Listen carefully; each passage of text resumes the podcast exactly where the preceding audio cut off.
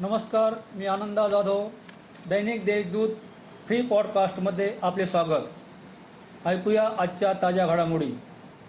ऊस उत्पादक शेतकऱ्यांना दिलासा देण्यासाठी चालू गळीत हंगामात म्हणजेच डिसेंबर अखेरपर्यंत रासाका सुरू करण्यासाठी प्रयत्नशील असून त्या दृष्टीने शासन स्तरावरून प्रयत्न करण्यात येत असल्याचे आमदार दिलीप बनकर यांनी म्हटले आहे. तालुक्यात करोनाने तीन हजाराचा आकडा ओलांडला असल्याने प्रशासनाने करोना संसर्ग रोखण्यासाठी ठोस उपाययोजना करण्यासाठी तहसील कार्यालयात नुकतीच बैठक संपन्न झाली. तालुक्यातील प्रमुख बाजारपेठेत करोनाचा संसर्ग वाढत असल्याने पोलीस प्रशासनाने गर्दीवर नियंत्रण आणावे. याबरोबरच ओझर सायकेडा निफाड येथे लवकरच कोरोना सेंटर सुरू करण्यात येणार असल्याचे आमदार दिलीप बनकर यांनी म्हटले आहे.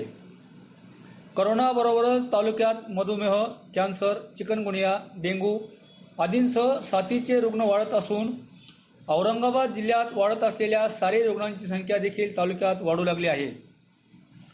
मागील आठवड्यात बावीसशे रुपये प्रति किलो असणारे उन्हाळ कांदा बियाणे आता बत्तीसशे रुपये प्रति किलोप्रमाणे विकले जात असून यावर्षी लाल कांद्याची रोपे वाया गेल्याने उन्हाळ कांदा बियाणाला मागणी वाढली आहे.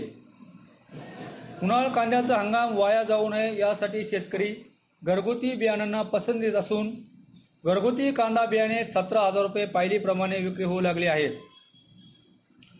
मागील वर्षी करोना प्रादुर्भावामुळे शेतकऱ्यांना द्राक्षे बेभावात विक्री करावे लागले होते.